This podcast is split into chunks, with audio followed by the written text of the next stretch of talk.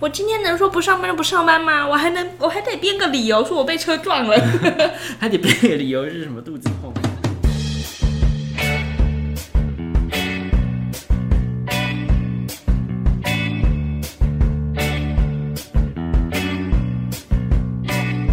欢迎收听上等肥肉，我是乐蒂，我是佛吉，我是陈六。那今天也是线上录音，不过。嗯，应该是没什么差啦。反正大家很喜欢我们的，应该就是会持续收听我们这个节目。毕竟节目非常的精彩。对啊，下次就在那个摇滚乐团的底下录，应该大家应该也不会在意。我们一直在挑战我们所有的听众的底线，就每次都在不同的环境底下面录，比如说有什么救护车经过，或是楼上的阿公的小孩一直在蹦蹦叫。对。或是他们一直在移家具这些，或是有些人在吵架，这些环境我们的听众都克服了，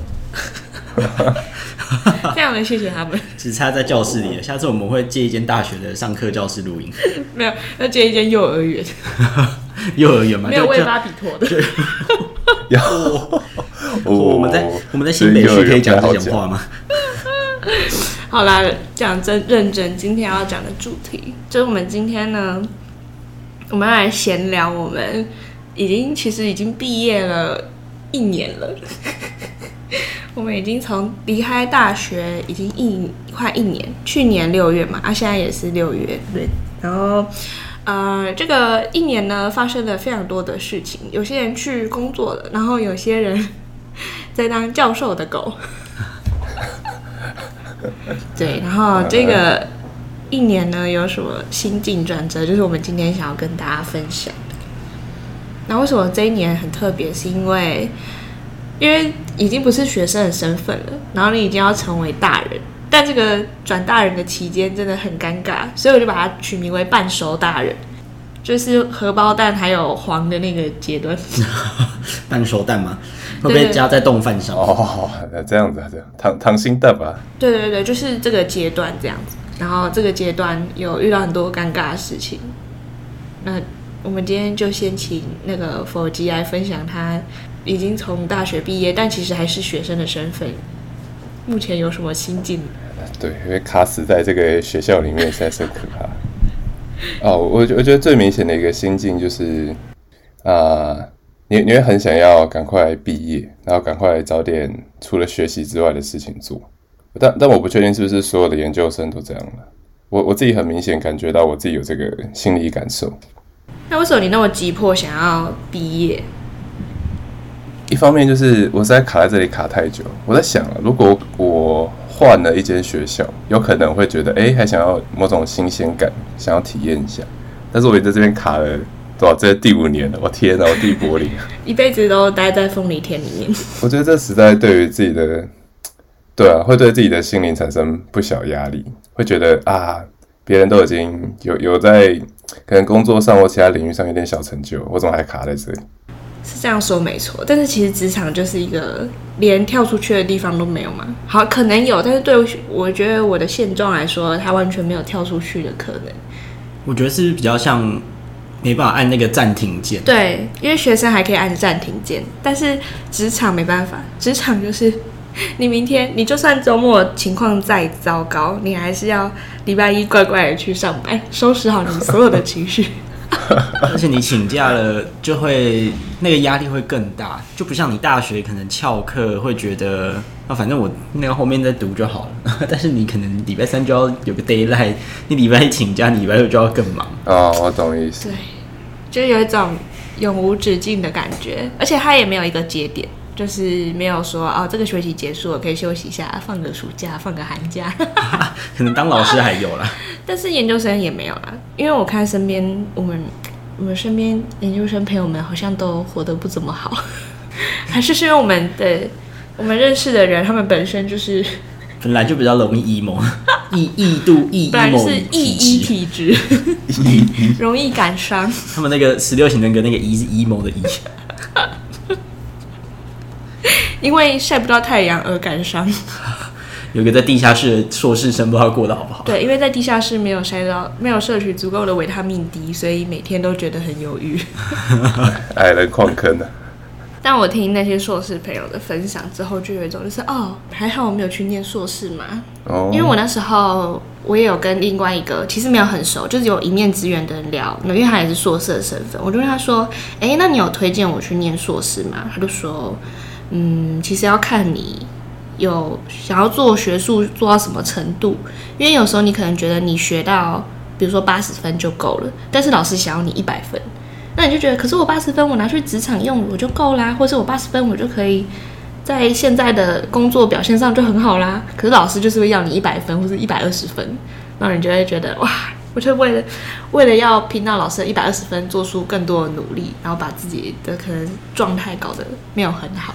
嗯，就听他这样分享完之后，就有一种就是对于硕士有一种不一样的想法。我现在就觉得。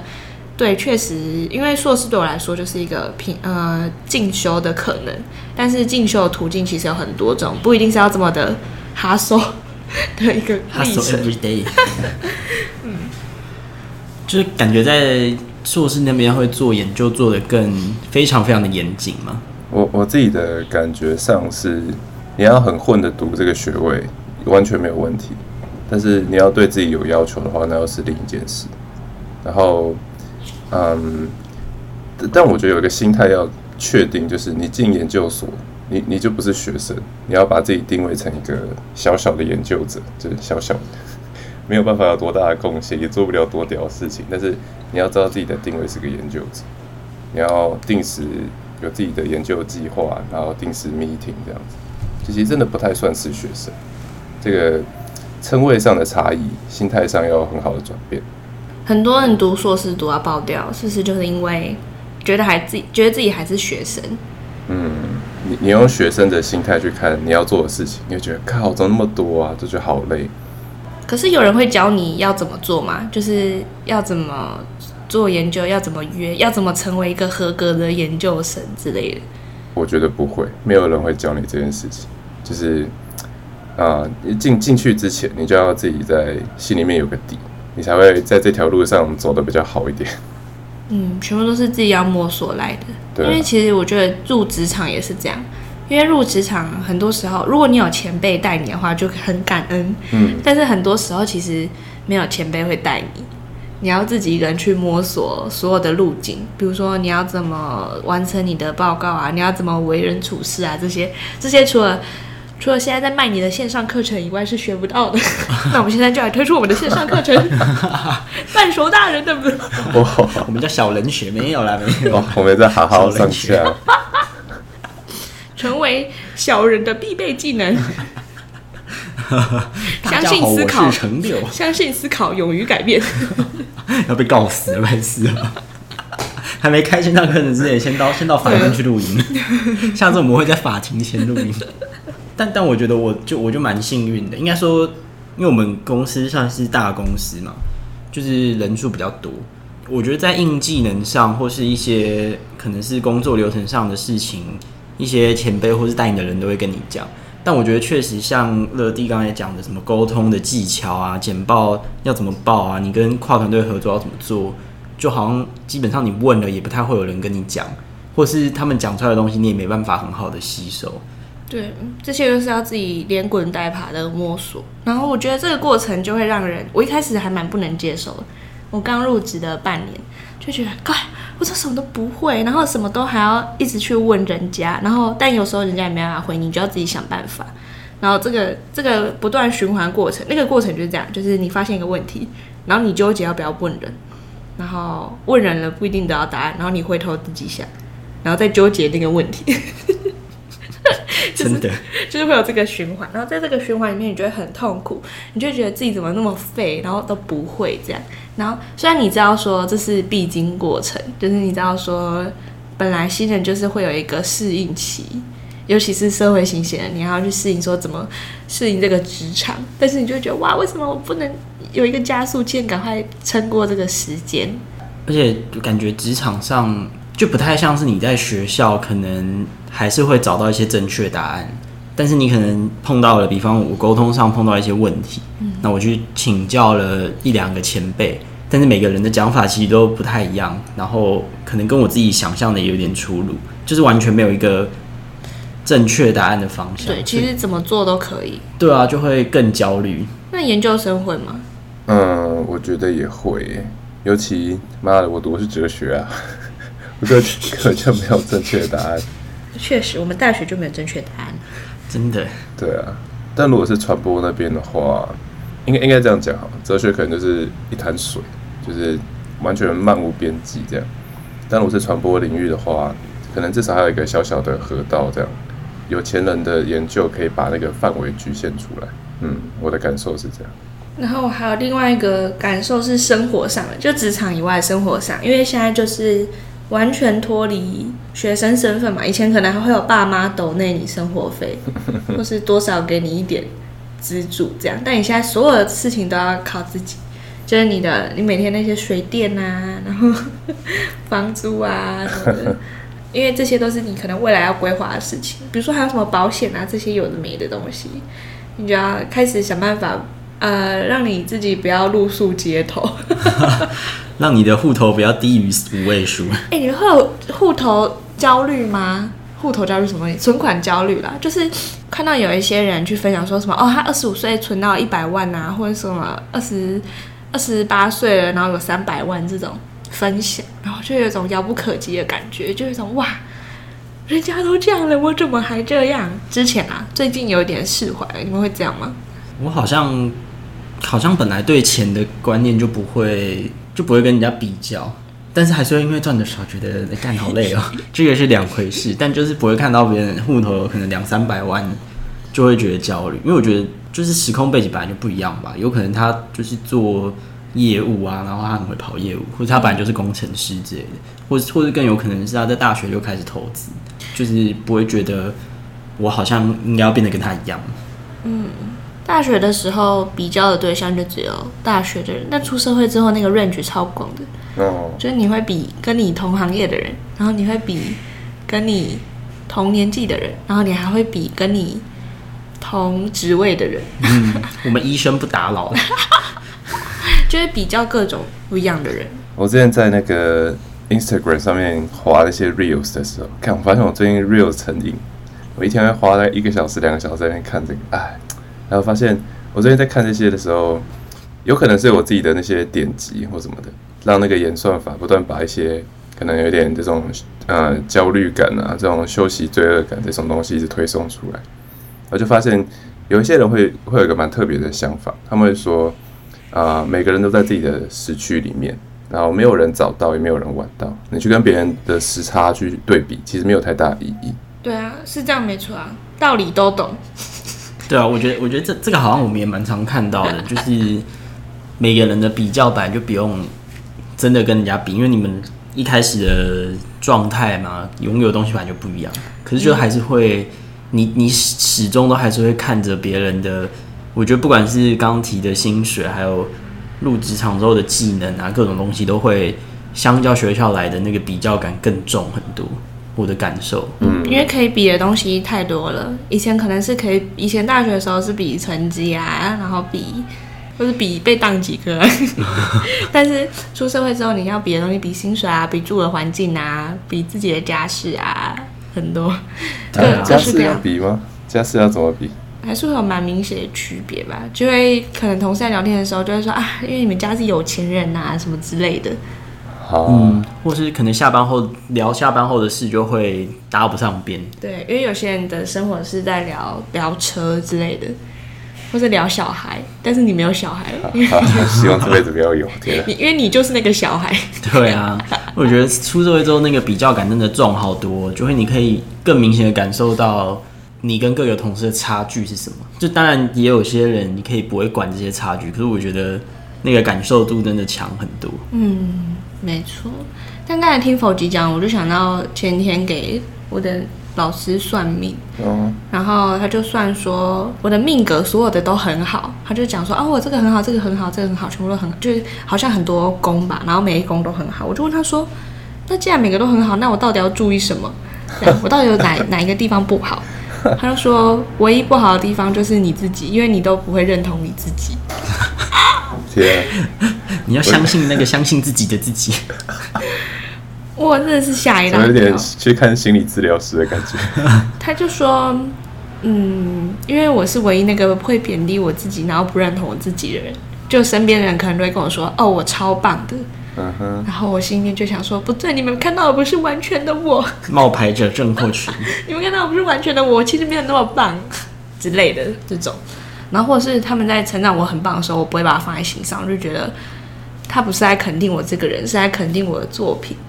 这样，这个我们以前都聊过蛮多次的，但对啊对啊，你之前有说过。对啊，但今天又被那个，今天又被老师点出来的时候，就觉得哇，这感觉是我一辈子的人生课题。这应该也是我一辈子的人生课题，就是自我认同这件事情。而且就就对自己非常的严格嘛，嗯，因为像像之前跟同事聊，就是发现我对我这个人的评价只会有一百分跟很烂，不会有中间那些七八十分，所以可能就算。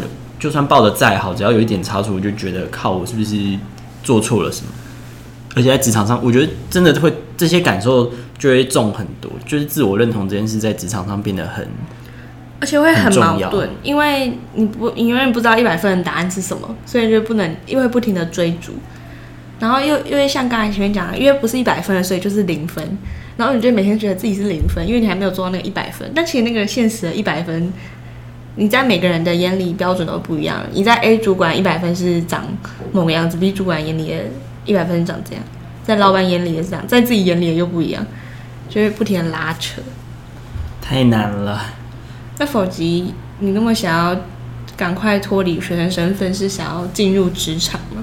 唉，一方面也觉得我现在有点不务正业，就读这个东西，妈的，跟工作不能说有任何关系，就是毫无关系。那你的正业是什么？啊，现在也还在想。其实我现在有点像是，啊、呃，我觉得我当时读研究所有点，有点像是把自己该思考未来方向这件事情稍微延后。这好像不是一个很，不是一个很好的事情，因为呃，你你其实每个每个时间段有自己该担心的事情。呃，你把这件事情延后，它只会跟你下一个时间段需要担心的事情重叠在一起。所以现在就有点。啊，有更多的事情要一起担心。然后我很明确的知道，这个是我比较年轻的时候该担心的事情。比较年轻吗？才过了一年。是的，是的，比较年轻的时候就全部搅在一起。但我觉得这件事情不算是罕见的事，因为好像蛮多人会做这个决策，是因为我们的思考，我们对人生的思考就很像输送带，大部分的人啦。就就觉得要从小学、国中、高中、大学，然后一直一条弯位这样。嗯哼。然后你不是要去当念研究所，就是去找工作。然后但只是那个输送带的终点好像就是这样，就找工作，还要结婚生子这样。但是输送带到这个地方之后，你就不知道要怎么走下去。所以我也要延迟延长那个输送带，所以就跑去念研究所。然后念完研究所之后，然后发现那个输送带哇没了，可是我还没想好要出去要要去到哪边。就是那个输送带出去之后，可能是一个大海，然后大家要自己在那个职涯的汪洋里面找寻出路，这样要开始游。然后开始说哇，我还没我还没找到我的，我要用什么方式游泳，所以再去念一个博士。没有啊，没有，这再去念博士不太对劲。再去做个学士后研。我乱讲的，反正就是会希望那个输送带不要停下来，让你可以。呃，再去多一点时间去想，uh. 但其实老实说，我觉得我自己也没有想的很透彻，就直接进入职场了。可是也没什么时间的，反正就是时间到了就就去找份工作。蛮多，应该蛮多人第一份工作就是这样，嗯、就时间到了反正去找第一份工作。只是我幸运点的是，我找到的工作是比较符合我原本大学就能想象，我觉得我会喜欢的工作。这样，嗯，我好像也是。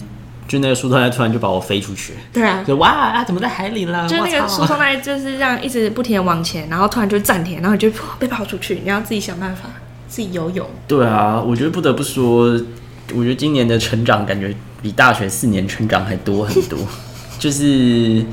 会更认知到自己有哪些在职场上可以再做得更好的事情，嗯、就可能是硬实力，但我觉得更多是对自我的认同跟软实力的成长。就是在职场上好像就会更在意，因为像以前大学跑计划，然后没拿到第一名，就觉得没差，但在职场上就会那个好胜心会被拉得很重，就感觉每一个可能是好胜心啊，可能是比较的感觉，可能是自我认同的需求，就会因为进了职场被上了一层 buff，变得很高很高。我我觉得我反而相反，可能要看待环境，因为我待的环境就偏安逸，然后又是小公司，不会有人跟你竞争，因为可能有些地方还会竞争主管职位啊，或是竞争升迁的名额之类的，但我们完全没有，我们就是很超扁平的组织。所以我在里面的时候，就有的时候有一种就是啊，好安逸哦，好像没做到这件事情也没差。啊，做这件事情好像又没差，这样。就是做跟不做好像结果都差不多，所以让大家都会处于一个啊，反正不管怎么样就会长这样，那就不做吧的感觉。但是你不做了之后，这时间还是你的啊，你你虚度了光阴之后，你还是会有一种罪恶感，就有一种就是啊，虽然我不做这个东西不会怎样，但是我现在每天都是啊十点上班。中午吃饭睡觉，晚上健身睡觉，隔天再起来上班。对，然后上班在那边不知道干嘛。这这公司到底怎么活得下去？哎、欸，我觉得其实蛮多人都是这样的，很多人其实都是每天在摸鱼摸鱼摸鱼，安静离职的，在低阶的版本，连那个最低限度都在徘徊边缘那种，就是仗着仗着老板之前你很麻烦，再找一个人很麻烦。仗着那种大不了你把我开了嘛的那种心态，对啊，勒索老板，要看谁比较勒。大不了你把我开了嘛那种心态，然后在那边徘徊，然后就是可能其实可以做得更好，嗯，然后但但就觉得啊，反正我就领这个薪水嘛，所以我就不做了的这种心态，然后过完了他的可能很黄金的前十年吧，就是二二十岁到三十岁这个阶段。然后到了三十岁之后才发现说，shit，怎么身边的一坨人都已经当主管了，然后我还在这边不知道干嘛啊？是有一部分人是这样的，但我现在后来心境就转变了，因为我大学的时候也很常被，就大学的时候不是很流行一张图嘛，就是拿猴子的，哎，拿香蕉就只能请到猴子，就是你付多少钱就只能就做多少事，呃、对，做多少事，嗯的这个心态。但我后来心态有转变了，因为。就发现说，时间怎么过就是你的，就是你今天要你今天要一百分的认真过完，还是你要呃六十分的过完，都是你花的时间。所以我后来就觉得，那我就把一百分过完。因为后来后面要怎么说不确定啊，说不定我现在一百分过完，我变得超值钱，然后我就可以去到别的地方做这个一百分的选择，是让我未来可以有更多的选择。我觉得进入职场是不是？因为我觉得从国小到大学。都会有一种你在做的事情会跟，比方说成绩，比方说他人给你的评价做挂钩，所以你在做这些事情的时候，就会跟那个场域绑在一起。但是在工作上，你做的这些事。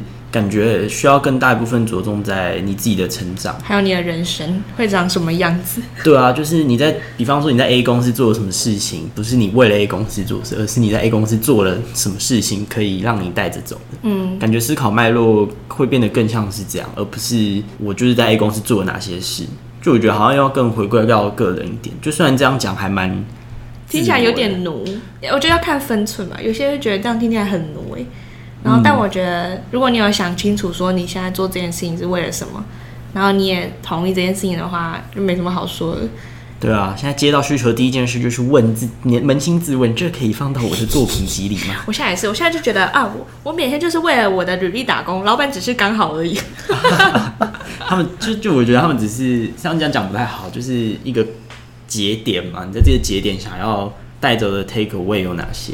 确实是这样，没错啊。你对他来说也是一个节点啊。我这时候需要用一个人，然后就找一个好用的人进来，把这个东西处理掉。嗯，我觉得研究所也有类似的状况，就是你可以很混的做你每一份报告，然后把你该修的学分修完。你也可以很认真的去处理这些东西，就端看你自己想要，因为这时间一样是花的嘛，你想要拿到什么样的成果？哎，其实都差相似的概念。我们今天节目非常的励志，非常的励志。我们今天节目是怎样？是要鼓励大家，就是要好好的花自己的时间。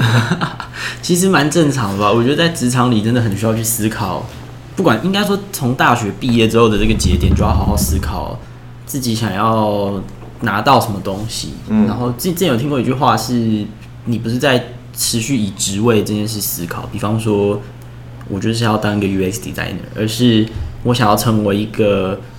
在科技领域分享的人，所以设计不过是我的工具而已。就我觉得好像可以再转个念，从职位的思考变成是你想成为什么样的人的这种，或是你想要秉持哪些价值观，就是 I am 什么什么什么这样。对啊，对啊，我但但我觉得蛮难的，因为从小到大。你所看到的东西都是一些职位，都是身份，嗯，对啊，呃，但你突然要你转从你要秉持哪些价值观，你要成为什么样的人，我觉得真的是还蛮难的，就感觉要再摸索很久很久。这个讲的应该就是一个 lifestyle 吧，但我觉得我的 lifestyle 从大学好像就开始有一点意识了，就会希望说我的生活是长某个样子，然后工作是我的手段，让我的生活变成这个样子。就比如说我想要，我想要买可以买无印良品的。懒骨头的时候我就买，我好微小！你们买了吗？还没。我吃卤肉饭想要加蛋，我就加。哇，天啊天啊，财富自由哎！我想要去全联逛超市看那个花生酱，我不用比价，我直接拿。我不用再看那个一百 G 几元。对，不用再特别看比价，说哦，这个一百克四十四块，这一百克五十二块，那我拿四十四块的那个。这些都不用，我就是眼睛闭眼拿，我想吃什么我就吃什么，我想买什么就买什么，我隔天直接买一台特斯拉回家。买买不起吧？买不起吧？买特斯拉模型吧？没有啊，我这是夸张，但我觉得我的 lifestyle 是我期望说我有更多的选择，所以我做的每一个决定都是为了让我之后的选择可以更多。嗯，有人说财富自由其实并不是你赚多少钱，而是你的人生的掌握度变得很高。对啊，就比如说你，我今天就是想要搭车去上班，我就去搭车啊。因为平常可能只能骑摩托车上班，因为你的钱不够，没办法天天搭 Uber。或者说，哎，我今天就想要远距上班，就是用各种方式让自己今天决定今天想要怎么样就怎么样的生活。但这样就是要承担，确实就要担下更多的责任，因为选择的那个人就是要负责的那个人嘛。那如果你把选择权给别人的，你就不用负责任，那你。嗯，可能要看人，有些人就觉得这样很轻松，但有些人就会觉得很拘束。像我就觉得很拘束，因为说不定你后来发现说那个职位也跟你想象中不一样。就像我大学的时候就觉得广代这个这个产业很酷，很让人向往。但我后来发现这个生态产业的生态之后就，就就却步了，就觉得它跟我的 lifestyle 不相近啊。哦，因为那时候我有那个。呃，我有去做那个职涯卡牌，然后去理解说我我在乎我的生活是长什么样子，然后发现说我特别特别在乎的就是我的工作和生活要平衡，就我可以舍弃掉舍弃掉薪资或者舍弃掉社会认同这些，但是我希望我的生活是我每天可以睡饱几个小时这样，或者我可以确保我下班之后有多少时间可以运用。嗯。之前听过讲座分享一句话是：职涯的选择从来都不是只能垂直的思考，你也可以水平的去思考啊，就是过得快乐也比过得厉害重要。我现在看到有一篇文，就是他在说他原本是一个会计师还是什么之类的，反正就是偏很很高薪的工作，但是他就蛮高压的，然后高压到有一天他就突然觉得为什么？因为他好像是因为。某一天半夜的时候，老板跟他说，隔天这个东西就要。然后他那时候好像在庆生吧，还是什么的，他就觉得为什么为什么我要这样子，他就离职了。然后后来就回到一个嗯，好像回到一个偏嗯没有那么繁华的地方，然后去当瑜伽老师。哦，好特别啊！然后过得很快乐。他就觉得虽然我没有以前有钱，对，虽然我没有以前有钱，但是我觉得我现在身、嗯、身心灵都比较平衡。啊，他有悟到，他悟了。悟了，我都知道了，道理都懂。我们现在过程就是在道理都懂，但是跨不过去。但对，道理都懂，但就是做不到。对啊，还会一直贬低自己。你 得知一些事情，就会觉得，干我是不是在这个间公司没什么价值？我是不是就是一个随便随手一丢就随手一丢丢进垃圾桶的垃圾？这时候我们就要使出我教陈六的那个秘籍，来，陈六。是是哪一个？是放你妈屁还是？不是，那个不是我教的。我秘籍是那个人生课题的秘籍。哦，就是那些都是公司的人生课题，他们不用我，他们不重视我，那是他们的人生课题。对，那是他的人生课题，跟我没有关系。那个录取我去面试一个工作，他没有录取我，那是那个 HR 的人生课题，他不会好好的用人。所以我觉得要这样心境转转换好难哦。就是那时候我我也给廖丽同个老师算过，然后就说。我就是一个会倾向先鞭策自己的，在古时候就是跟苏轼一样，那怀才不遇就会在那个江边看着江边检讨自己。然后老师说我是李白，天哪，这两个都是酒鬼啊！他说我们两个在古代一定也认识。然后说我是李白，就是我会莫名其妙就开始吟诗的那种，不知道什么意思。老师说，老师那时候说，呃，我可以很我擅长写作，就是抒发自己情感这一类的东西的话，我会很红。然后我不敢跟他说，我曾经因为失恋，然后开了一个粉专，有一万人按赞。我不是什么什么动物，我真的要疯掉。知道知道是什么老师？那是我们的英文口述老师，但是他会斜，他斜杠会算命，嗯，真的很扯哎、欸。他看我的命盘，我的出生年月日，然后他就会知道我爸的眉毛很粗。他怎么知道的？这是什么东西？这是什么？还是他偷密你爸？他到底怎么知道我爸的眉毛很粗啊？Why？就是那个上面有写吗？但他算我的，他说他算我的事业工，他就说我不用担心钱的问题，钱会一直自己进来。我说他、啊、太好了，太好了，但我现在怎么都没感觉。好，好哦，他没有跟我这样讲。我是问他说，那我工作会飞黄腾达吗？他说嗯，蛮有机会的，因为我有什么什么什么文昌什么的。就有各种迹象保持着，让我觉得让让我可能会飞黄腾达，然后生命有很多贵人相助，这样。那佛吉我觉得念研究所会压力很大吗？就是看到周遭人可能都已经出社会工作。我觉得会，而且我觉得我一开始其实是抱持了某种梦想，就觉得啊这条路的话可以走走看，就发现干不行，这个走不下去，这他妈太累了。可是你焦虑的点是什么？你觉得大家都已经在赚钱了吗？对啊，这会是一点呢。还有一点是，嗯，我倒不是很担心，就是大家开始赚钱这件事情。我反而在意的是，我明确知道说，我现在这份就研究所，是勉强算是一个小小的工作。就这个工作不是我喜欢的，那我应该要去找下一个。我其实听过有人分享过说，如果你这么不喜欢你现在的生活，然后你觉得每天很压迫、很忧郁，那其实就是因为你对于你现在的生活无法控制。那你为什么不去尝试去控制它呢？你为什么要接受自己没有办法控制这件事情？对啊，为什么不就试试看转变自己的人生，去找自己真的想做的事情？好啊，那明天去休学吧。先印出来，等一下就去 iPhone 印。明天办休学吧。有，不不是休学了，我是有想说去看看其他国家。像我，我最近开始就听一些其他国家的 podcast，而且看为什么其他国家的生活好像好像比较有趣，就很想要出去看看。然后就查了一下那个。我们伟大的中正大学有什么可以交换学生的管道？哎，趋近于无啊！真的、哦，我以为中中中正至少会有一些交换计划。应该有啦，还是有，只是可能是有，但蛮少的。对，就是他的选择没有很多。嗯，可能外文系成资源也比较多。自己出自己存钱出国啊？对啊，其实也也是有想过这个方法。对啊。我觉得现在就是卡在一个，就是身体的一半已经在职场里，然后就非常的可能已经有慢慢适应一些事情是没错，但就会很想要再退回学生的这个舒适圈。哦，我真的觉得大学的时候真的好爽哦，应该所有人都觉得大学的时候很爽吧？嗯，大学感觉就是一个可以拥有自由，但又不用负那么多责任的地方。对啊，就是你每天想怎么爽怎么花，自己的时间怎么花，然后。但爸妈还是会一直给你钱。对啊，我不去上那个，不去上那个带老师的课就不上。对啊，你不想，当然不想这样。我今天能说不上班就不上班吗？我还能，我还得编个理由说我被车撞了。还得编个理由是什么？肚子痛。睡过头还要先跟主管请假一个小时，九、啊、点才会进去。特休也不是想请就请哎，有没有啦？我是说大部分人，但我们公司还好，我怕老板听到。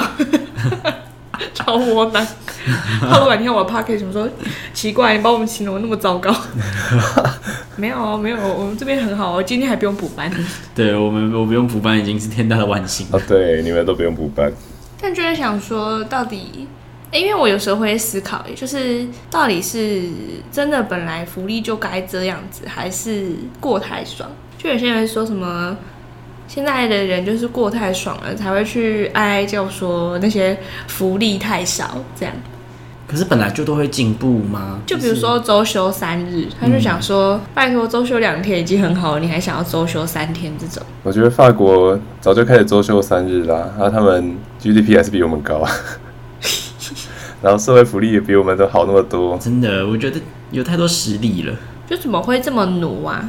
会不会跟否极之前有讲过？我记得他就有聊过当兵的事，嗯，就是很多人都会吵什么，你们现在当四个月，当两个礼拜已经够好啦。对啊，为什么还要当四个月？算什么东西？就是去就是去露营而已。但是但是平平都是男性，而且我们都普遍认同当兵这件事很痛苦。那为什么要让其他人痛苦？对，为什么不是？影响一个更好的状态，而是要让大家一起拉起来痛。因为大家就有一种我苦过，你不能不苦的那种感觉。没错，没错，一代米有扛机咯。不确定，因为我后来就想说，如果换我变成老板了，我后来可能我我未来可能五年十年，然后创业当老板，然后我的员工整天在那边哭腰说啊，别的老板都会带他们出国，我说啊。是什么老那个别的老板他们还会请下午茶这种，我就觉得靠腰已经有发钱给你们已经很好了，工作不好好做，整天在那边哭腰。哦，就是我们其实也不理解老板的情况或者他的角度需要担心什么事。对啊，如果是的话，我就是老板了。但我就不是。也是好，我还是工读生。工读生。所以有可能就是角度的不同吧。但我觉得想。想的过程确实很痛苦，但是想通了之后，你知道怎么应对之后，你的生活就会快乐更多。哎，我现在就是这个样子，因为我其实就那时候蛮惊讶，好像我们因为我们不是在群组里面每天去祝福大家嘛，然后否极说我看起来是整个群组里面最快乐的那个人。啊，有吗？我有这样写有有有，你 有那样写？你当初为什么会这么觉得我是这这里面最快乐的那个人？哦，我想起来了。哦，我也觉得你会快乐，是因为应该在五五个人里面，你是最清楚自己方向的人，应该会最快乐吧？我猜啦。对啊，我觉得应该就是这样，就是想的过程很痛苦，可是你想通了，然后知道自己的生活该怎么搞定它的时候，你就觉得好像没有那么痛苦。虽然搞定的过程也是非常的，啊、一定的，一定非常的需要努力，对啊，会心累，就觉得哇靠，就是要这样熬过去也是很累，但是你你大概会知道说。你会长什么样子？跟你的你的选择有哪些，就不会那么的不安定吧？嗯，我前阵子其实工作状态就蛮糟的。嗯、对对，就是我觉得是因为我还我可能以为自己想好要什么，但其实根本没有。每天都在鼓励陈六说，这是必经过程。对啊，就是想想通了，其实好蛮也也没有到真的想通啊，可能还在那个努力的过程中，就是快跨了，跨脚已经抬起来了，啊、但还没跨过。会会比较知道自己想要的东西跟想成为的人有哪些，所以在遇到一些决策或是决定的时候，感受就不会这么重嘛。我觉得明确知道自己想要什么，在出社会之后很重要，真的，你就不会这么的受他人影响。对啊，我也觉得要鼓励大家。哦，因为这跟我昨天看到的一件事情也是让我有很大的启发。他就说，说不定你不是不满足，你只是在哦，应该说，干你娘那句话怎么讲？你可以追求，你可以同时觉得自己已经够好了，然后再去追求新的事情。对。哦。最近有失语症。我最近很常会这样哎、欸，就是嘴巴讲出来的话会打结，因为我脑袋会突然插播另外一个我想讲的事情。哇，这个哇，那这样做节目是不是只剩我一个可以讲话了？完了完了，两个残废。所以大家就喜欢我这样讲话，好正向哦。大家听不懂是他们的人生课题，不是我的表达的问题。大家自己耳机买好一点，关我们节目什么事？你在节目上听不到我们声音，那你自己开音量大一点，那是你的手机问题。你买不起 AirPods 是你的问题，不是 AirPods 太贵的问题。不是我们节目有环境音的问题，声音拉不够大，那是你在节目上听不到，是你自己没有买降噪。你自己听力没有很好，怪我们。我跟你讲，这样子想真的会很爽。虽然说，应该说只能放在心里面这样想。你如果这样子跟别人讲话，可能会扁。对啊，还是要有一个青春点啊，不能要有一个那个。道德的尺在心中，不能这样子活。应该说，这个方法只能用在如果你你意识到说，哇，我一直在自我贬，我在贬低我自己，觉得我自己不够好的时候，你就拿出来鼓励你自己。你就要说，不对，这我已经超棒了，这些都是别人的人生课题。好，真的，每天都要拿出来念，就要每天拿出来，就是说啊，我现在过的，我现在那个谁谁谁不喜欢我，那是他的人生课题，他他不会看人，放你妈屁！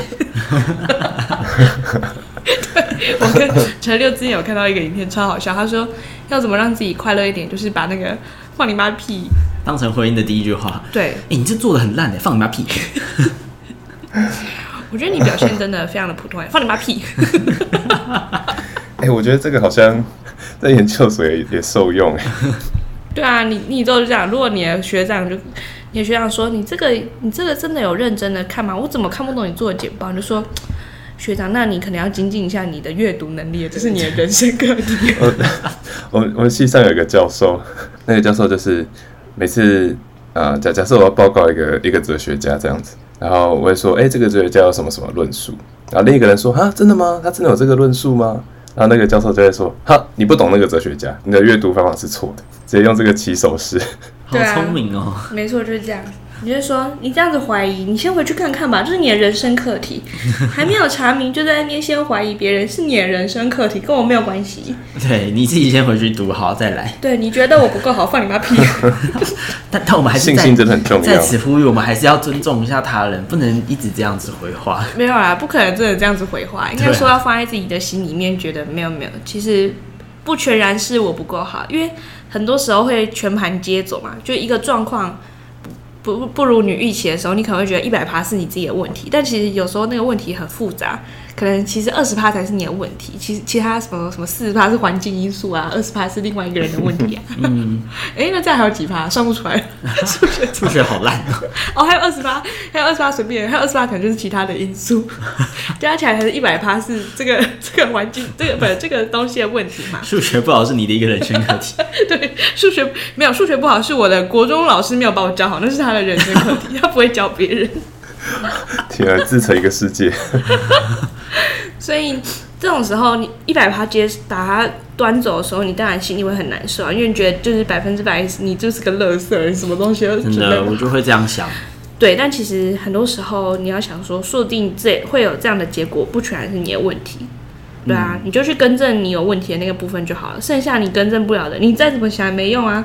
你再怎么想，瘦子会爱上你吗？不会嘛？那你的恋爱运不顺是瘦子的问题还是你的问题？瘦子的问题不是我，但是他的人生问题，他没有爱上我。对，他没有爱上我是他的人生问题。长那么帅有什么用？这已经是愤世嫉俗的东西。贴了铁了，对，支离破碎的逻辑。我们在此呼吁，我们只是在做效果，不要活得这么对对对，我们在做效果。我们这样子，如果有一些。有些小朋友听到国小生，然后回去这样跟他老师讲，我也很担心。如果老师就说、啊、你这个到底有没有认真复习？这个考试怎么这样没有考九十，没没有考满分？这个这题也会错。然后他就跟老师说：“老师，这个你没有教好，是你的人生课题。”我已经把这学生打死，还不把他打死？我觉得，我觉得主要的主线呢，就是要告诫大家，你觉得自己不够好的时候，你可以不用。这么的全盘接受，对啊，就是可能回想到你一开始想讲的，就是 你可以满足于你自己的现状，但是你也可以持续往好的地方前进，然后也可以觉得自己已经够好了，但你同时也还是可以继续要求自己，而不是一定要觉得自己不够好才去要求自己。对啊，那个出发点不一样，就像减肥一样，减肥的时候一个出发点是哦，因为我很爱惜我的身体，所以我希望我的身体健康，所以去运动，去饮食控制。然后另外一个出发点是，干我身体真是充满肥肉，我真的太恶心了，我真的是受不了我自己这样子，所以我要减肥。这样种心境是完全不一样的。我们在那个节目的尾声有没有给什么应届毕业生的一个忠告吗？回去念硕吧，这样不用出社会。没有了，没有了。那我们先请否极这个念硕的这个职位来跟大家说。我觉得研究所不是必要的人生道路。它是可以选择的，除非你真的对学术很有信心，然后并且要非常有兴趣。这个兴趣程度可能要是你所有人生可以的工作选项中排进前三名，你再去尝试看看。除此之外，真的不要随便尝试，会很受挫。就硕班也要把它当一份工作吧，就是他思考之后，对这个心态要正确。就他也不是学生身份了，就是硕班，他也是一种工作，然后你要去了解。研究生他的工作内容是什么？然后你可不可以接受这个工作内容？对啊，对啊，还在那边翘课，真的是我操！你小学费缴这么贵，你还翘课？哎，搞不懂在干嘛啊？哎，真的学分费超贵的。长大之后发现进修的费用真的好贵哦！你要自己去买那些课程之后，发现哇，以前对啊。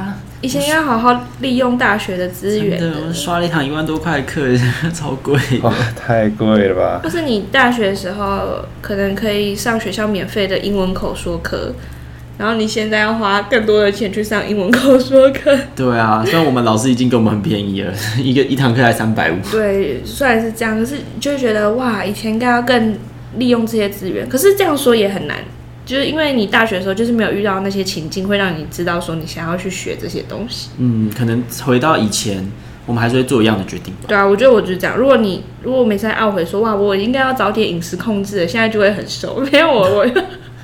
我回到过去，我还是不会。我回到过去，我拉面还是，吃拉面。我拉面还是一碗一碗的吃的，我还加叉烧。我的教练跟我说：“好，拉面可以吃，但是答应我不要再再加叉烧饭了，好吗？”超好笑。我说好。那那那，请问我们乐蒂，我觉得你我跟你的职涯方向好像有点不太一样的地方是，我是一个突然决定要跨领域的人。嗯。那那如果是可能你大学比较有。已经知道大家未来想要走什么目的，然后进入职场之前，你有什么建议吗？你说大学就有想象了吗？对啊，不一定是什么很明确知道自己要做工程师什么，嗯，就你可能大概有个方向。我觉得可以不用帮自己受限于某一个状态，因为像我大学的时候就会觉得哇，我就是百分之百要做行销相关的，我其他的都不做。然后，但其实你可能会发现说，其实因为你大学的认。对于职位的认知都是透过可能亲友的介绍啊，或是你的实习，他的那个职位状态没有到很完整。你到了真的踏入职场之后，我觉得到我现在这个阶段，我虽然工作一年，但我敢打包票，我对于职场认知，就是对这个生态的认知也没有到百分之百的完全知道。所以就是说，不要先给自己受限，说一定要走某一条路，你可能会发现说，哇，其实业务。会更适合你，或者是哇，其实 BD 更适合你之类的，你也不要觉得说啊，那这样子我是不是要重来要转职？不会，你就是 follow 你的内心，知道说哪些东西是适合你的，那你就去尝试看看，就真的不要给自己受限。我觉得我之前的人生课题是给自己太多的受限，绑很多手铐在地上。我给我对我绑了超多的，就是像我老师跟我讲，我很容易作茧自缚。我就是给我自己这个框架，我就觉得我就只能这样子。就是那个迷因骑脚踏车，然后自己拿木棍插。对对，我就是那种人，我就会觉得说，我就是我就是只能这样，我不能其他，我不能做什么其他事情。但这个想法会很久了之后，你就会发现说行不通的，因为当你发现说你真的没有这样的时候，你会很痛苦。就是你发现说哇，我真的没有走行销，哇，我好烂哦，我是一个大烂人。对，但其实没有嘛。如果你一开始没有设限，说你就是一百趴 percent 的时候要做行销的时候，你就不会那么痛苦。但还是得。不能那么发散啊，还是需要有稍微的集中一些你的兴趣啊，或是你的专长去走某一条路。嗯，但是不要去抗拒其他来的机会啊。就如果有老板给你一些其他的专案，那你可能就去 try try 看嘛。所以你发现说，哇，你其实超会去梳理资料之类的，然后发现你自己新的一些特别的领域。我听起来像研究生，其实一样啦。对啊，其实我觉得其实大家生活的方式都是一样吧，只是因为研究生也是一个工作啊。嗯，对啊。那陈六有建议是什么？我吗？就是别跨领域，没有啦，没有。就因为我这是大学毕业前一年吧，才决定跨领域的，所以就知识焦虑。我觉得跨领域的人知识焦虑一定都超严重，特别是你要跨进科技业的人，嗯、那你一定会对。比较比较这件事情，就会对你来讲是一个蛮需要面对的课题嘛。就你要比那些本来就在这个领域的人，你还要比那些跨领域学习很快的人，那你还要比那些跟你差不多的人，你的知识焦虑肯定会非常非常的严重。我觉得可以时常的回向到自己身上嘛，就是可能是两个礼拜就停下来检视自己的状态是什么，然后你想要的东西是什么。对跨领域的人来讲，我觉得明确知道自己想要达到什么目的是非常重要的，你才不会有那种。别人做了什么，那我一定也要跟着做。而且，我觉得也不用对你太慢跨进来有什么压力。你之前听过那什么话？就是要么就是现在种树，要么就是十年前就要种了。就是种树最好的时机。对啊，也不用想那么多啦。就是你就照着自己的步调学习吧。然后真的要，我觉得设立一个时间点，可能是。一个月回向看一下自己做了什么，然后有哪些目的是你自己想要达成的，这种自我觉察真的还蛮重要的，虽然还蛮痛苦的，而且需要练习。嗯，但时常回向给自己，应该说按一下暂停，然后回头看自己做了什么很重要哦，不要一直追逐。知识教育这件事情，就是因为你不知道那个知识要怎么用，所以你才会焦虑。如果你发现说，嗯、哦，我发现说这个知识对我来说其实没用，那你当然就不会觉得你要学啊，就不会焦虑。或是你发现说，哦，这个确实我要用的，那我就好好安排我的学习计划，把它学起来就好，所以也没什么好焦虑的。嗯、对啊，就是照着自己的步调学。然后我觉得多认识一些身边有类似情况的人，虽然有点像取暖，但我觉得超有帮助的。去认识一些也一起在跨跨境这个领域的人，知道自己不孤单。对啊，跟他们聊一聊，然后可能可以多做像是什么 I like I wish 的活动，就是意思就是。对方有哪些地方做得好，是我很喜欢的，我想学习的。跟如果是我，我会希望可以哪边地方可以做得更好，或者是我会怎么做。就是假设你是一个真的很像我自己，就是一个很不会自我觉察的人，所以做这种活动对我来讲的意义超级大的，就是会比较知道自己的盲点在哪里，然后别人看到我其实是有一些他也想学习的地方。我觉得或许如果你在跨领域的情况有遇到。不停贬低自己啊，或是不知道自己在干嘛的状态的时候，或许可以找人做做看这个活动。嗯，那就决定就这样吧。不知道是不是沉重的一集？我觉得还好吧，说不定大家会觉得哇，就是当头棒喝嘛，因为就是分享一些我们的。过来的历程，然后我们我们可能回头再回来听我们我们可能是比如说八十岁的时候，太老了吧？活到八十岁吧，不确定。可能四十岁的时候回来听我们二十三岁的想法的时候，就觉得哇，好样啊，好样啊！因为现在回去听了什么大学语哦，我不敢听嘞。以前怎么会担心这种问题啊？我真的不敢听嘞，好悲哀啊，好羞耻的。我们应该要改天办一集，就是我们去听我们的第一集节目的 review。就开个 YouTube 频道，第一集是那个命名的还是？那个是第零集，第零集是那个哎，不然我们就是听一集是我们大学的什么？哎，因为我们每年都会有那个总结嘛，什么二零二零总结，我们就早一天去听我们的二 零二零总结。哎，对对对，然后我不敢听哎，感觉很可怕。我觉得我也尴尬癌上身，就想说天哪，我怎么口出狂言？对啊，讲这些在职场上根本就做不到的事情。好，那。嗯，祝福我们的听众们可以找到一份理想的 offer。对啊，或是你面临转职的话，要有信心。对，对啊，休息也不是一件坏事啊，不用这么急着一定要找到下一份，算了。没有找工作的，那就祝你生活顺心。对啊，对啊，祝福大家都有个美好的一天。拜拜，平安喜乐，拜拜，拜拜。好的。